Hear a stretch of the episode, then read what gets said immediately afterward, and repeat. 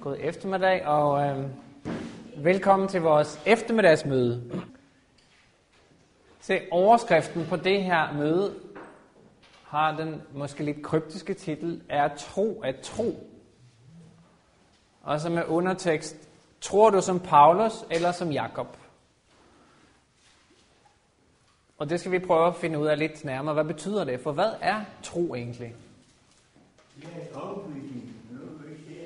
Ja, det er rigtigt. Den overbevisning, om, man ikke kan se. Det kommer vi også ind på. Det er sådan, at hvis man, hvis man ser rundt omkring i de forskellige religioner, der findes jo masservis af religioner. Vi har haft et møde her tidligere, som, som hed, hvorfor er der så mange trosretninger? Øhm, men fælles for mange religioner er det, at øh, det handler om, at man skal gøre sig fortjent til noget, at man måske skal tilfredsstille en Gud, som er vred. Øh, og der kan man så gøre det på forskellige måder. Det helt ekstreme er det, at man faktisk offrer måske et menneske, offrer et barn. Øh, det er nogle af de forfærdelige ting. Men øh, nogen, som måske ikke er fuldt så forfærdelige, men alligevel forfærdelige på den måde, det er, at man kan på en eller anden måde betale sig til noget. Man kan, man kan gøre noget selv, og så har man det godt med det bagefter. Øhm.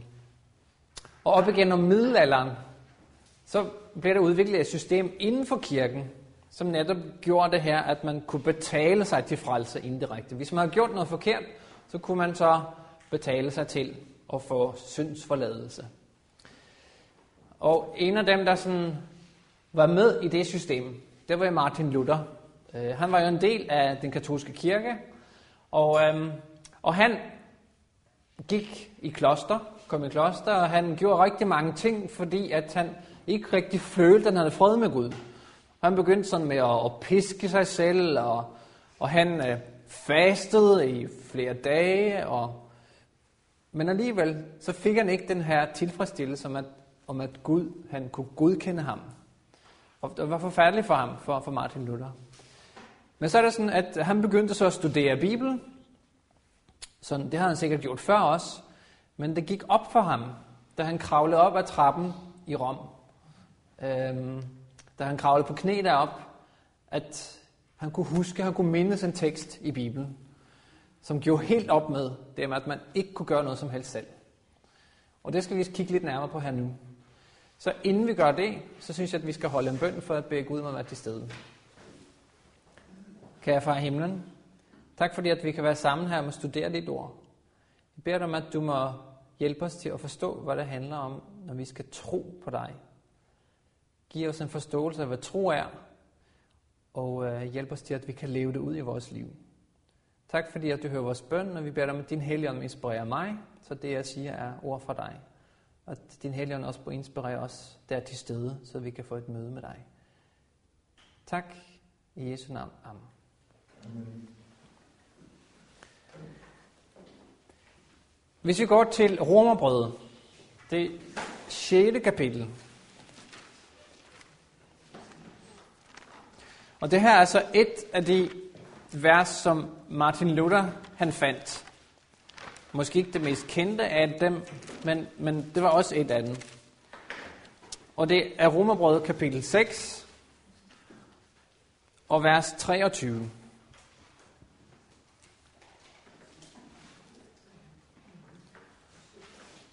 Det er på side 1026. Og det er et ganske, ganske kort vers. Og her står der, for syndens løn er død, men Guds nådegave er evigt liv i Kristus Jesus, vor Herre.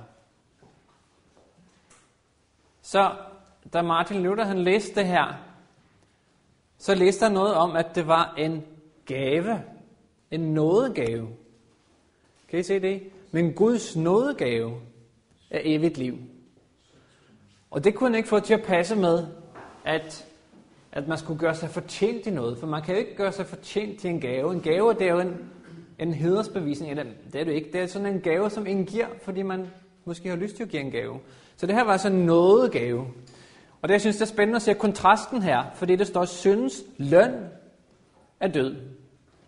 Og løn, det er, når man gør sig fortjent til, for jeg arbejder på mit arbejde, og så fortjener jeg at få en løn bagefter. Og synes løn, det er død. Men modsætningen er altså en gave, en nådegave, og det er evigt liv. Så det kan jeg ikke gøre mig fortjent til. Så det, det var et punkt, som gik op for Martin Luther. Og det bringer mig videre til et vers, når vi begynder at tale om tro. Fordi at det optimale er, at vi får evigt liv. Øh, og det er nok det mest kendte vers i hele Bibelen. Det findes i Johannes 3,16. Mange af os, vi kender det udenad. Men lad os læse det igen her. Johannes kapitel 3 og vers 16. Og det er på side 960. Og det står, for således elskede Gud verden, at han gav sin enbårne søn, for at enhver, som tror på ham, ikke skal fortabes, men har evigt liv. Nogle kalder det også den lille bibel. Det er her selve kernen af evangeliet. Men hvis vi prøver at kigge nærmere på, så står der det, at for det første så elsker Gud os. Og Gud han, han viser sin kærlighed på sådan en måde, at han gav noget. Han gav sin søn. Nogle gange kan man tænke, hvad er det for en Gud, som giver sin søn? Man, altså, hvorfor giver han ikke sig selv? Men, men jer, der har børn, i ved godt, at hvis det sker noget med jeres børn, det er forfærdeligt at opleve det, vil man hellere faktisk selv gå hen og tage sit barns plads, hvis de oplever noget, der er forfærdeligt. Så det siger bare om Gud, det, at det var forfærdeligt pine for ham, at hans søn skulle dø. Men så står det her, for at den hver, som tror på ham, skal for, ikke skal fortabes, men har evigt liv. Så hvis man tror på Gud, så er lønnen evigt liv. Og det modsatte må jo så være, hvis jeg ikke tror på Gud, så går jeg fortabt. Er det ikke det, der står her? En hver, som tror på ham, vil ikke gå fortabt, men vi har evigt liv. Så hvis vi ønsker at have et evigt liv, så handler det altså om at tro. Og spørgsmålet er så, hvad er tro? Fordi at ifølge nogen, så tror vi som Paulus, eller så tror vi som Jakob. Og det kommer vi tilbage til, for jeg tror ikke, der er nogen modsætning mellem de to ting. Men ifølge nogle kristne, så er det en modsætning. Der findes faktisk forskellige former for tro. Så det vil vi prøve at gribe fat i her. Hvad er tro for noget? Fordi det er utrolig væsentligt at vide det, fordi at resultatet er, at hvis vi har tro, så vil vi få evigt liv. Hvis vi har tro. Det er rigtigt. Ja. Så gå tilbage igen her til Romerbrødet, der vi lige var før. Og det er det første kapitel i Romerbrødet.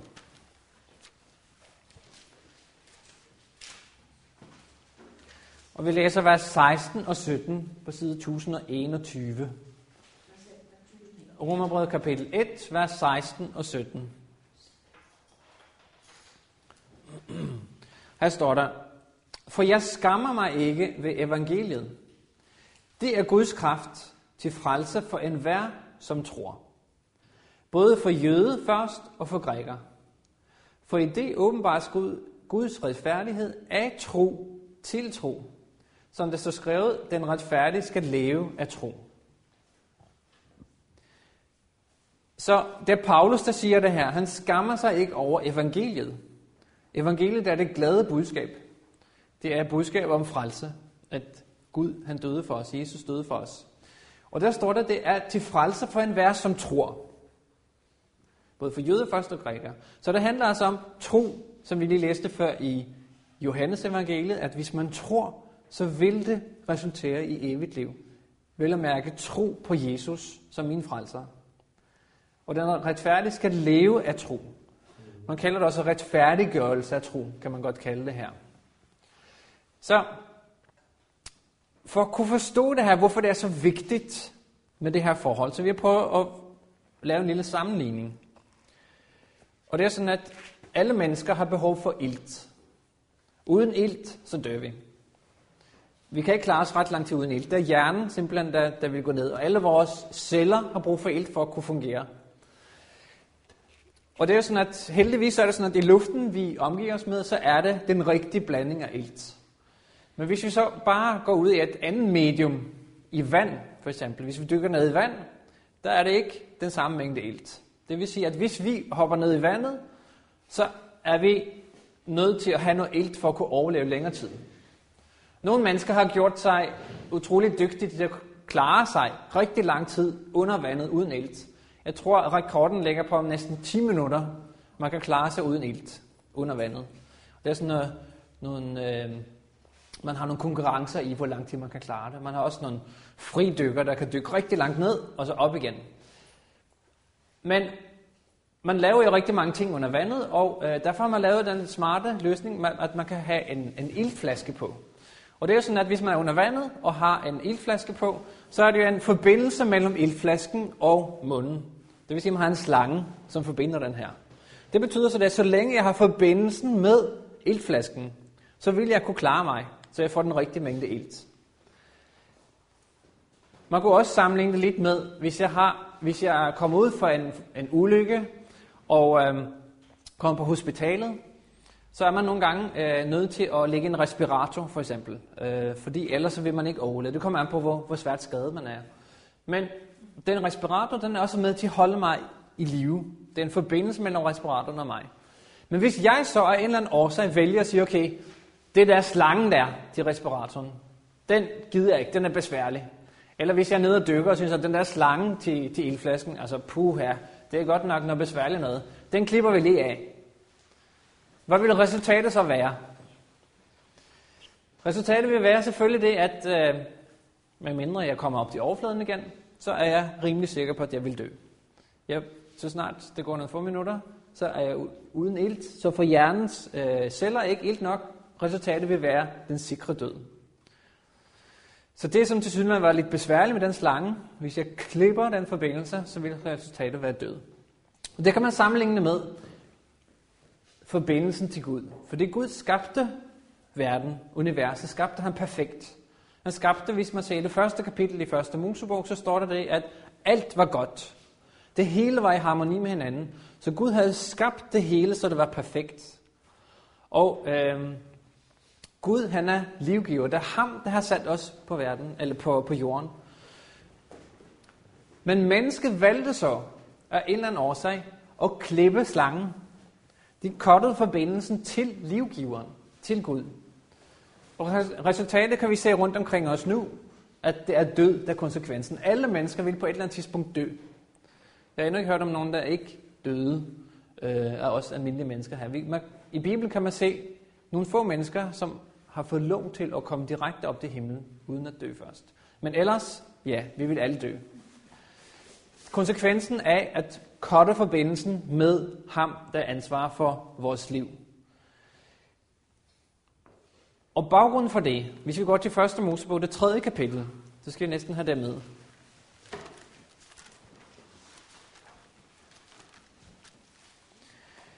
Det var jo sådan, at Gud vidste, hvad der var bedst for mennesket. Og Gud, han gav alle mennesker en fri vilje. Han sagde det, I kan gøre lige præcis, hvad jeg har lyst til, sagde han til Adam og Eva, men det er en ting, jeg ikke må. I kan spise af alle træerne i haven, men træet til kundskab om godt og ondt må du ikke spise af. For det er den dag, du spiser det, skal du dø. Det står i det andet kapitel. Så det var det eneste. Og det baserer sig på, at hvis mennesket så stolede på Gud, at det du siger, det er rigtigt, så tager vi ikke af det.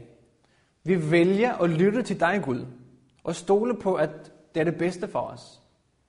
Men så kommer der en anden spiller ind på banen. Og han hævder det, at det Gud siger, det passer jo ikke. Fordi hvis I spiser af det her træ, så vil I få endnu bedre oplevelser end det, I har nu. Lad os se, hvad der står i det tredje kapitel af vers 4. Men slangen sagde til kvinden, vist skal I ikke dø, men Gud ved, at den dag I spiser af det, bliver jeres øjne åbnet, så I bliver som Gud og kan kende godt og ondt. Det er jo flatterende. Jeres øjne bliver åbnet, så I kan se noget, I ikke kan se nu, og I bliver som Gud. Mennesket havde valget at følge det Gud havde sagt, men de valgte at lytte til fristeren, til djævlen. Resultatet var, at så havde de faktisk valgt side. De havde valgt at ikke lytte til Gud, som var livgiveren. Resultatet blev så død. De døde godt nok ikke bogstaveligt den dag. Men hvis man kiggede på verden rundt omkring den, så begyndte døden. Dyrene begyndte at jage hinanden, og vi kan se allerede meget kort tid bagefter, hvordan øh, deres børn slog hinanden ihjel. Kain slog Adam, øh, hvad hedder det? Kain slog Abel ihjel. Og her ville det hele have endt, hvis ikke Gud valgte at gribe ind. Han sagde, okay, mennesker har valgt at stole mere på Satan end på mig. Men jeg vil ændre det. Jeg vil tage ansvar for det og gøre noget. Og det første løfte i Bibelen om, at Gud griber ind, det kommer her i det 15. vers. Og der står der, og det er Gud, der siger det her, jeg sætter fjendskab mellem dig og kvinden, han siger det til satan eller til slangen, mellem dit afkom og hendes. Hendes afkom skal knuse dit hoved, og du skal byde hendes afkom i helen. Og så tænker du, siger det noget om frelsesplanen? Ja, det er nemlig sådan, at kvinden, Eva, hendes afkom, som egentlig i den sidste ende var Messias, vil knuse Satan. Knuse hovedet. Men det, kost, det var ikke gratis.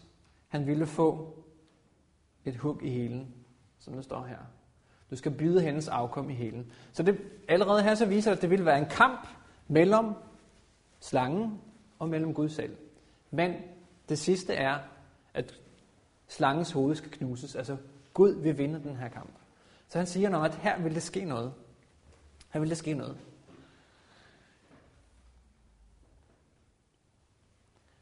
Okay, så hvis vi ved det, at vi er dømt til døden, fordi vi har skåret forbindelsen over med Gud, og resultatet er død. Men at der findes et håb for os, på trods af det, så vil det gøre noget ved os, når vi forstår, hvad, hvad Gud han har gjort for os. For det står, at syndens løn er død. Og det står et andet sted i Romerbrødet, der kan I selv se, at alle mennesker har syndet. Alle har syndet og mistet herligheden for Gud.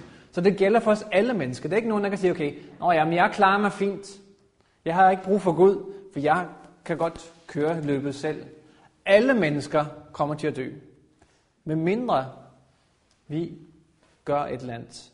Og det vi skal gøre her, det var det, som handlede om tro. Det er troen, vi taler om. Og der er der sådan, at op igennem Bibelen, så fortæller, så prøver Bibelen så at fortælle, hvordan Gud han prøver at vise det her til menneskene, at det koster noget. Det koster et uskyldigt menneskes blod, men vi kan vinde over det.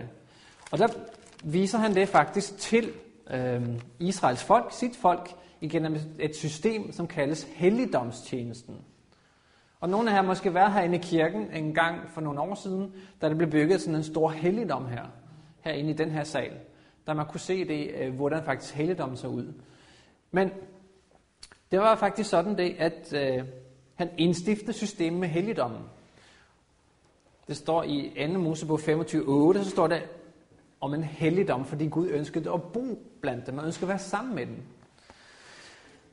Og bare for at rise lidt kort op, så kan man sige det sådan, at princippet var det, at hvis det var en person i Israel på det tidspunkt, som fandt ud af, at de havde gjort noget, der var forkert, som havde lavet en synd. De havde måske sagt et grimt ord til sin nabo, de har måske svigtet en af sine kære, de har måske stjålet et eller andet, eller de har måske endda slået nogen ihjel. Det kunne være alle mulige forskellige ting. Så var der sådan, at så kunne man altid komme hen til helligdommen. Der var det indstiftet et system. Men det, man skulle have med, man skulle have et uskyldigt væsen med. Det kunne være i form af et lam, for eksempel. Det kunne også være en ged. Det kunne også være en due. Men man kom med et uskyldigt lam. Og så skulle man hen for en helligdom faktisk selv tage en kniv. Og det her lyder lidt makabert, men sådan var det. Man skulle skære halsen over på lammet. Så blodet rent ud. Inden man gjorde det, skulle man faktisk lægge hele sin byrde, man skulle lægge vægten af sin egen krop ned på lammets hoved. Og symbolsk overføre sin søn til lammet. Så ville det koste lammets blod. Men lammets blod blev overført til helligdommen, sådan at jeg, hvis det nu var mig, jeg ville kunne gå tilgivet derfra. Jeg ville kunne få tilgivelse. Det vil sige, det jeg havde gjort, det var væk. Jeg kunne med god samvittighed gå væk derfra, fordi lammets blod havde taget min straf. Og det prøvede Gud at vise til israelitterne at hvis I har kottet forbindelsen med mig, så koster det mig mit liv. Det koster lammets uskyldige øh, liv. Men jeg gør noget for jer, så at du kan få tilgivelse. Og det var betingelsen for, at de kunne leve videre. Og det kan man se sidenhen i Bibelen, at lammet faktisk bliver vist som symbol på, på Jesus. I kan slå op til Johannes evangeliet. Det første kapitel. Johannes kapitel 1.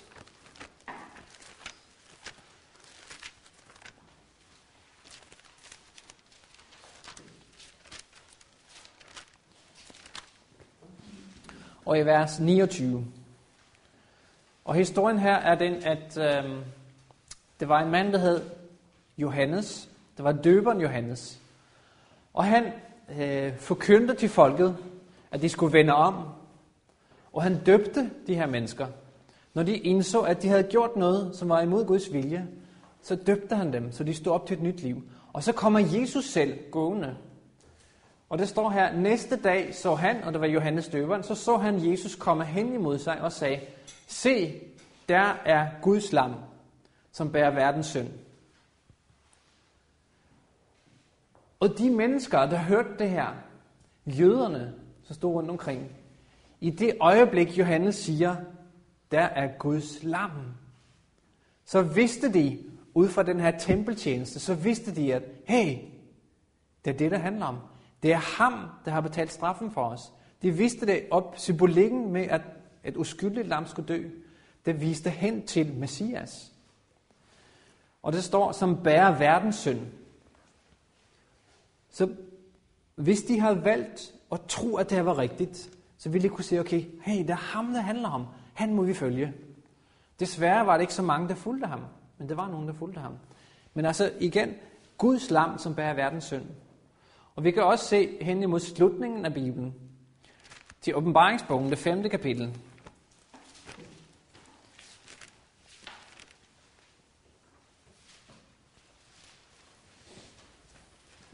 Åbenbaring kapitel 5 og vers 12. Og her er der en scene, der Johannes, Jesu disciple, faktisk befinder sig oppe i himlen. Han kan se, når det foregår i himlen. Efter at Jesus var kommet, øh, efter Kristi himmelfartsdag, han var taget op til himlen, efter han levede på jorden. Så er den scene her. Og der står det i kapitel 5 og vers 12, der står der, de sagde med høj røst, lammet, det slagtede, er værdigt til har få magt og rigdom og visdom og styrke og ære og lov og pris. Og hver skabning i himlen og på jorden og under jorden og på havet med alt, hvad det rummer, hørte jeg sige, ham, der sidder på tronen og lammet, være pris og ære og lov og magt i evigheders evighed. Så igen, lammet her har betydning for, at mennesket kunne blive fri for synd, og en sidste ende også for evigt liv, og komme til himlen og på ny jord. Og et sidste sted, som har med lammet at gøre, som vi tager op her nu, det er også i åbenbaringspunktet 12. kapitel. Og vers 11. Vi kan faktisk tage fra vers 10. Det her, det er en beskrivelse af, hvordan øh, djævlen, satan, den gamle, altså dragen, den gamle slange, som det står i vers 9, hvordan han øh, faktisk prøver at forfølge dem, der tror på Gud. Og så står der her fra vers 10, og jeg hørte en høj røst i himlen sige, nu er frelsen og magten og riget hvor Guds og herredømme hans salvedes, for vores brødres anklager er styrtet. Han som dag og nat anklager dem for Gud. Altså, Satan er styrtet. Man har vundet sejr over Satan, står det her. Det er fantastisk at vide. Men hvordan har de her mennesker så vundet sejr over Satan? Det kommer i det næste vers. Der står det, de har besejret ham. Altså, de har besejret Satan. Hvordan? Ved lammets blod, står det, og ved deres vidnesbyrdsord. De havde ikke livet forkert til at gå i døden. Så fryd der himmel, og I som bolig i den. Men det har igen betydning her, at lammet, Jesu blod, gør de her mennesker i stand til at sejre over Satan. De kan vinde sejr over Satan, ikke ved egen kraft, men hvis de på en eller anden måde får overført kraften fra Jesu blod til sit liv. Og til dem af jer, der var her i øh, torsdags, da vi talte om relation eller religion. Religion eller relation, tror jeg det var. Da vi så kunne se det, at hvis vi virkelig vælger at tage imod Jesus som herre i vores liv, så ønsker han bare at leve i os. Sådan at resultatet vil være, at de handlinger, vi gør, afspejler, at Jesus lever i vores hjerte. At det er ham, der er herredømmet. Det er egentlig lidt det samme, der står her, det at lammets blod, det Jesus har gjort for os, det kan gøre faktisk så meget, at vi kan vinde sejr over Satan. Det er fantastiske nyheder.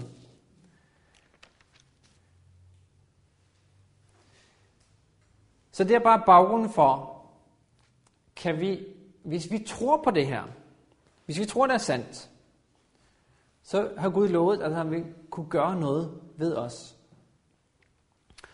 Så Jesus han har altså gjort det hele for os. Spørgsmålet er så, hvordan kan vi fordele i den gave? Fordi der er nogle kristne, der hævder det, at Jesus han døde på Golgata, og det var nok. Altså er alle mennesker frelst. Er det rigtigt ifølge Bibelen? At det han gjorde, så er alle mennesker automatisk frelst, fordi Jesus døde på Golgata? Lige præcis. For en enhver, som tror. Så man også har mulighed for ikke tro. Så lad os gå til Efeserbrødet. Der vil vi kigge nærmere her nu, prøve at studere nærmere øh, i det andet kapitel, hvad det her går ud på. Efeserbrødet andet kapitel. 1069, ja.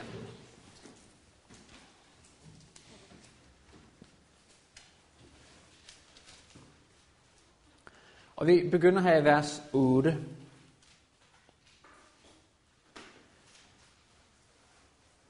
Og her står der så, for at den noget er i frelst ved tro. Og det skyldes ikke jer selv. Gaven er Guds. Det skyldes ikke gerninger, for at ingen skal have noget at være stolt af. Vi stopper lidt der og vender tilbage lidt senere.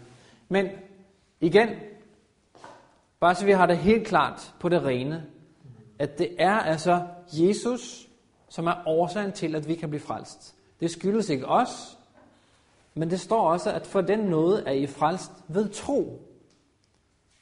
Og det skyldes ikke gerninger. Og der er der nogle kristne, som hævder det. Okay, der kan I se, det handler om at tro. Det handler ikke om gerninger. Og det har vi diskuteret desværre op igennem historien. Tro eller gerninger. Tro eller gerninger. Vi vender tilbage til det lige om lidt, for jeg tror, de to ting hænger sammen. Hvis ikke det er noget gerning, siger jeg, så er det død tro. Så er det en død tro. Det er rigtigt. Det er nemlig helt rigtigt. Så, men det er det. Og der kan vi se, okay her, hvis vi går, vi kan godt holde en finger her på Efeserbrødet, og så lige øh, tage en lille smut til øh, Apostlenes Gerninger, kapitel 16,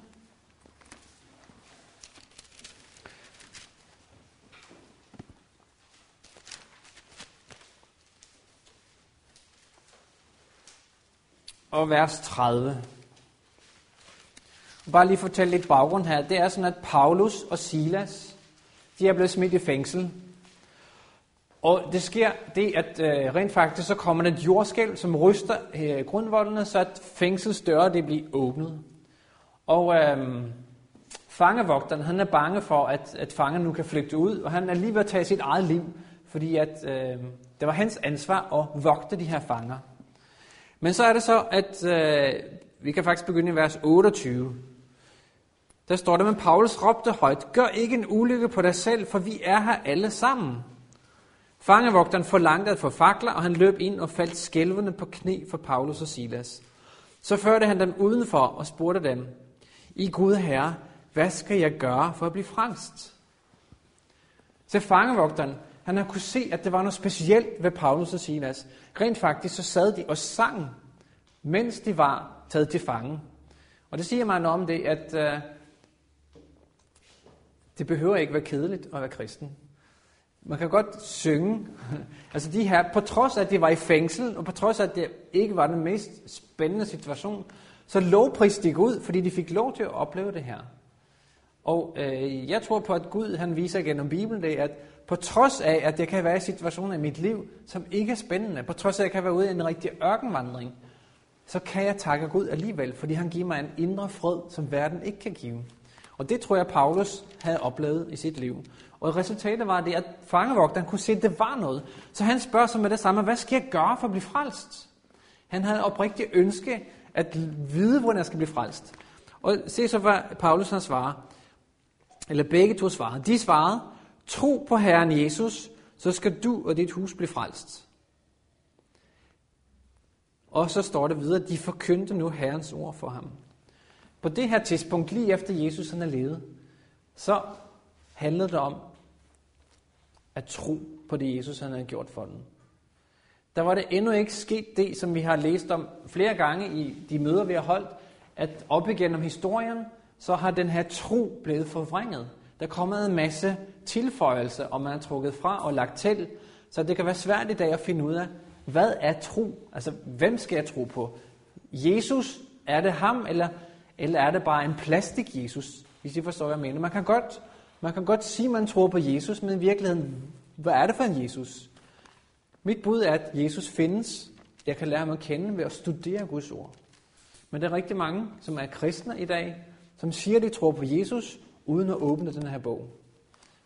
Og derfor kan problemet være det, at selvom man tror, man tror på Jesus, så er det måske ikke Jesus, man tror på. Også når vi ved det ud fra profetierne, vi også har hørt ude i parken de sidste par uger, så ved vi også, at den anden magt på banen, det er Satan, som ønsker at forvirre os. Og derfor opretter han et system, som er så tæt på sandheden, så han vil, at vi skal begynde at tro på hans system.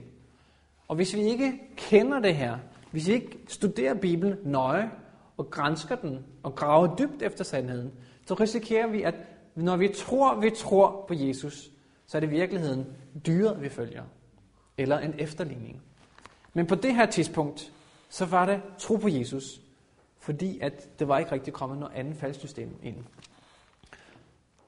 Det er stadigvæk det, der handler om at tro på Jesus, men spørgsmålet er så, kan jeg vide, at det er den ægte Jesus, jeg tror på? Øh, og der kan vi gå videre her, tilbage igen til, øh, ja, eller tilbage igen til Efeserbrevet, fordi at bare det at sige, at man tror, rent faktisk er det sådan også, det står i Jakobs Jakobsbrevet det, at at sige, man tror, ja, men det gør det onde under os. Så bare det at sige tro, det gør det onde under os. Så at sige er ikke nok, at man tror. Det handler om noget mere. Og der går vi tilbage til Fesebrevet, til det andet kapitel, som vi lige har været. Men nu tager vi det helt fra vers 1 af. Underånder, de kan også tro på Jesus. Ja, det kan det. det ifølge Jakobs brev, det andet kapitel, og vers 19, så står det, det gør de underånder også. De tror, at Jesus han eksisterer, og at han er en person. Så, så troen i sig selv på det, øh, det betyder det, at, at troen må være noget mere end kun at sige det med ord. Øhm, der står der fra vers 1 i Efeserbrevet. For nu skal vi prøve at komme ind bagved. Hvad vil det sige at tro? 2 og vers 1. Også jer har han gjort levende. Jer, der var døde i jeres overtrædelse og synder, som I før vandrede i. Da I lod jer bestemme denne verdens tidsalder og af ham, som hersker over luftens rige. Den ånd, der stadig virker i ulydighedens børn. Jeg stopper lige lidt der. Så her taler Paulus til nogle mennesker, det kunne lige så godt være dig og mig. Så siger han, han siger om Jesus, at han har gjort jer levende. Det kunne være os. Han har gjort jer levende. Jer, der før var døde i jeres overtrædelser og synder. Det vil sige, at han er bevidst om, at vi lever i en verden, der vi er udsat for synd. Men så står der noget rigtig spændende, står det, som I før vandrede i der lod jeg bestemme denne verdens tidsalder. Det vil sige, at mennesker er så påvirket, at de vandrer i det her system, uden at de måske er bevidste om det. Men så er der så det, at det sker noget med, at det er sket en proces, da jeg før var død i de her overtrædelser, men nu er jeg levende. Og det er noget, som jeg tidligere har vandret i. Siger det ikke noget om, at det kan ske en forandring? Ting er ikke statiske. Ting er ikke, som de altid har været. Det kan ske en forandring i menneskets liv.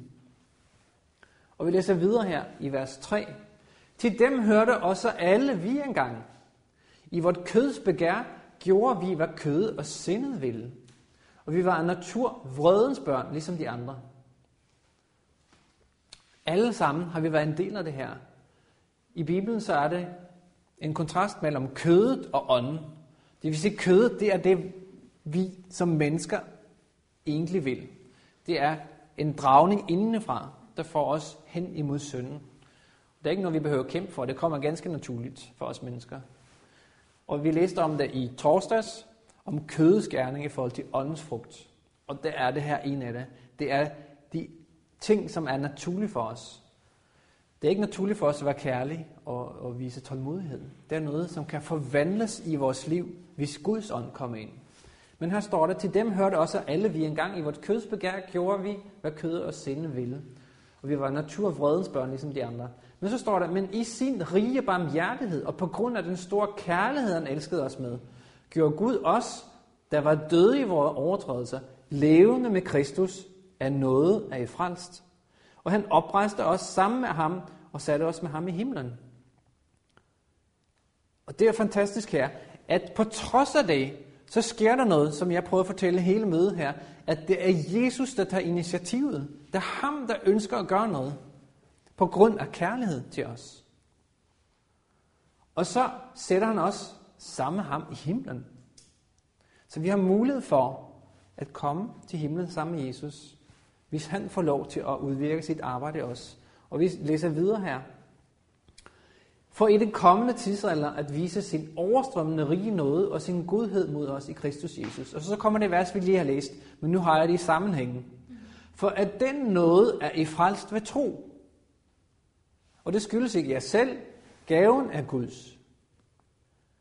Så hvis I tænker på, at vi alle sammen er dybt begravet, vi har kottet forbindelsen, vi har kottet slangen, forbindelsen til, til Jesus. Men han ønsker at lave om på det. Han har gjort noget for os. Han er lammet, som blev slagtet. Og så står det, det er noget. Det er ikke fordi, vi fortjener det. Det er noget. Men så handler det om, så er vi frelst ved tro. Så den her tro, det betyder, tror jeg på, at det er sandt det her? Tror jeg på, at Jesus har gjort det for mig? Hvis jeg gør det, så står der, det skyldes ikke gerninger, for at ingen skal have noget at være stolt af. Og i vers 10, for hans værk er vi, skabt i Kristus Jesus, til hvad? Til gode gerninger, som Gud forud har lagt til rette for os at vandre i. Se, det skyldes ikke gerninger at være frelst, men vi er skabt til at gøre gode gerninger. Fordi det er det, det handler om. Hvis jeg tror på det her, at Jesus så kan få plads i mit liv, så vil resultatet være gode gerninger fra min side. Det er det, jeg er skabt til. I Kristus står det her. Skabt i Kristus Jesus til gode gerninger. Så hvis jeg er i Kristus Jesus, så vil resultatet være, at jeg tror på ham, og resultatet vil være gerninger.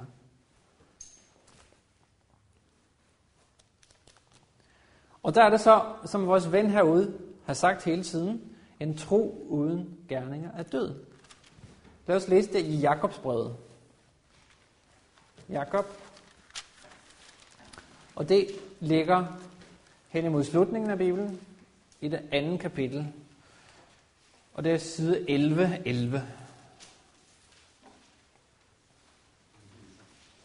11, 11. Og hvis vi prøver at tænke på det her nu, er tro at tro? Handler det bare om at sige, at jeg tror, eller hvad er tro? i vers 14, kapitel 2, vers 14. Hvad nytter det, mine brødre, hvis et menneske siger, at han er tro, men ikke har gerninger? Kan den tro måske frelse ham? Hvis en bruder eller søster ikke har tøj at tage på, og mangler det daglige brød, og ender jeg så siger til dem, gå bort med fred og sørg for at klæde jer varmt på og spise godt, men ikke giver dem, hvad lægen har brug for. Hvad nytter det så? så? Sådan er det også med troen. I sig selv uden gerning er den død. Så jeg kan godt tage de fineste intentioner man siger, sige, okay, fint, jeg tror på Jesus, men det resultat skulle gerne være, at det ses i mine handlinger også. Det er en del af det samme. Og der ved jeg, at Henrik tidligere talte om den måde, som græsk tankegang var på, hebraisk tankegang. For i græsk tankegang, der vil man gerne skille tingene ad. Så har man tro, og så har man gerninger. Men på hebraisk, så er det to sider af samme sag. Hvis I forestiller en dør, det er, to, det er den samme dør, men det er to sider sammen samme. Tro og gerninger hører sammen. Og det siger Jakob jo meget tydeligt her. Og så giver han så nogle eksempler her. Vi kan gå til vers øh, 23.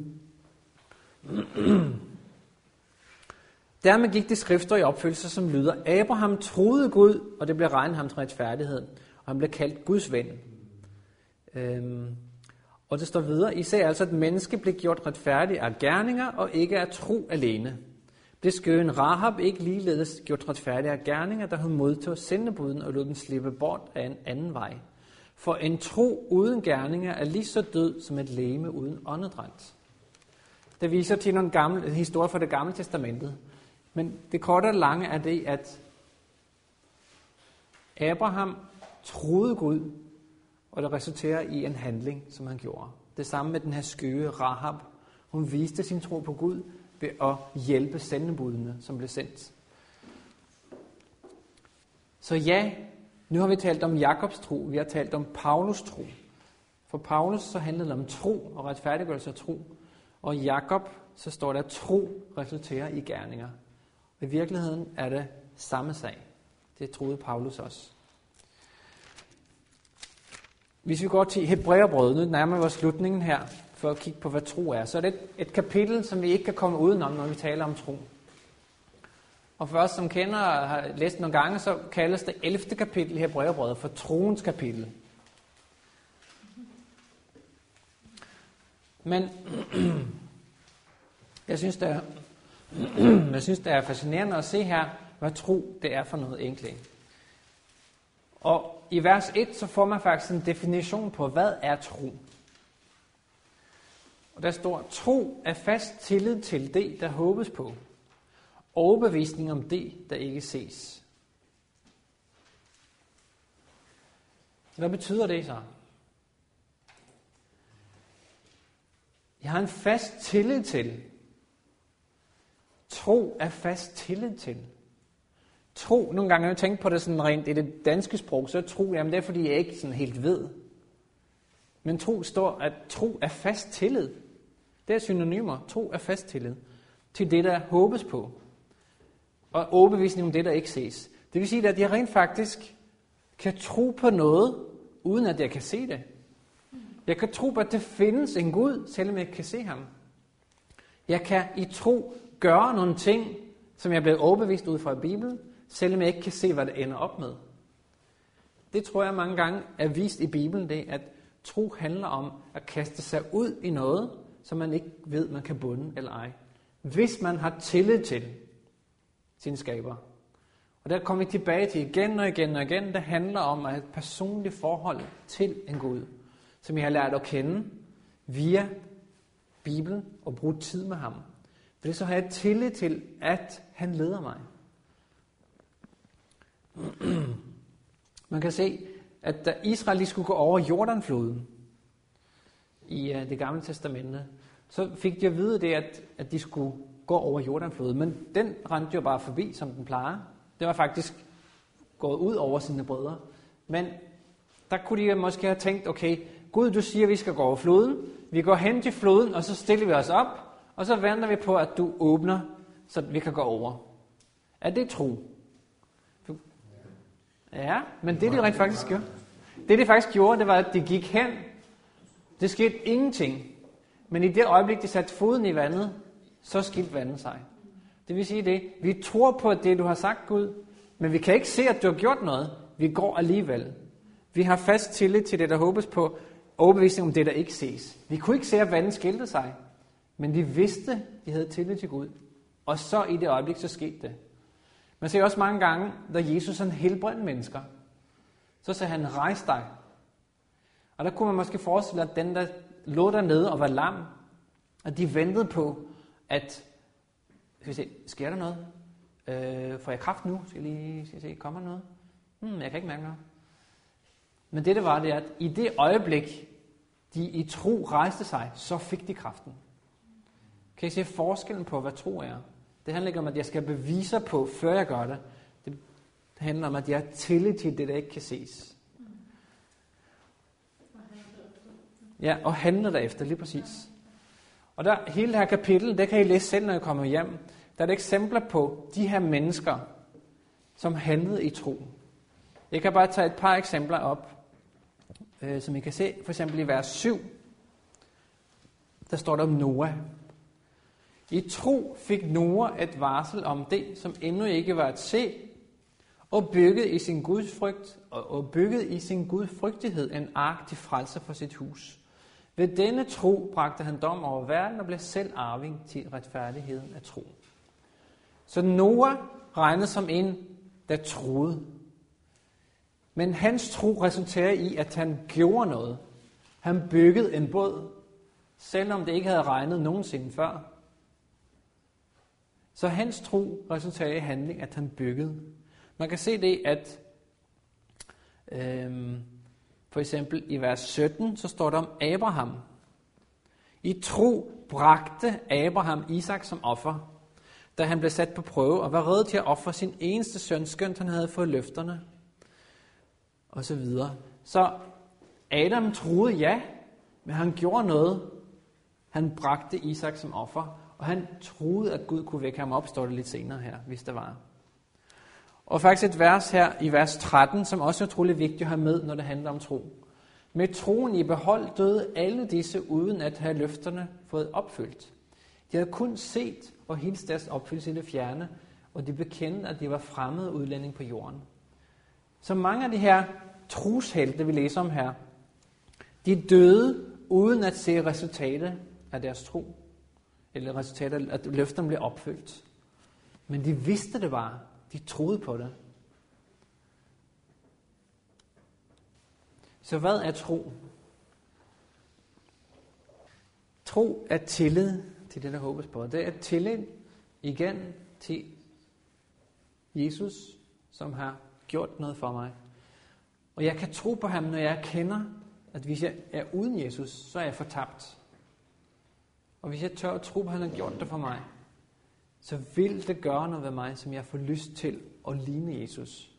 Så kan han blæse sin ånde ind i mit liv. Og så vil det ses udenpå. Det vil ses i form af gerninger.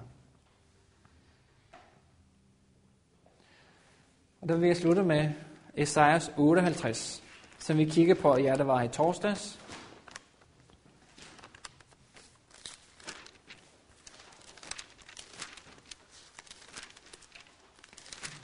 Esajas kapitel 58.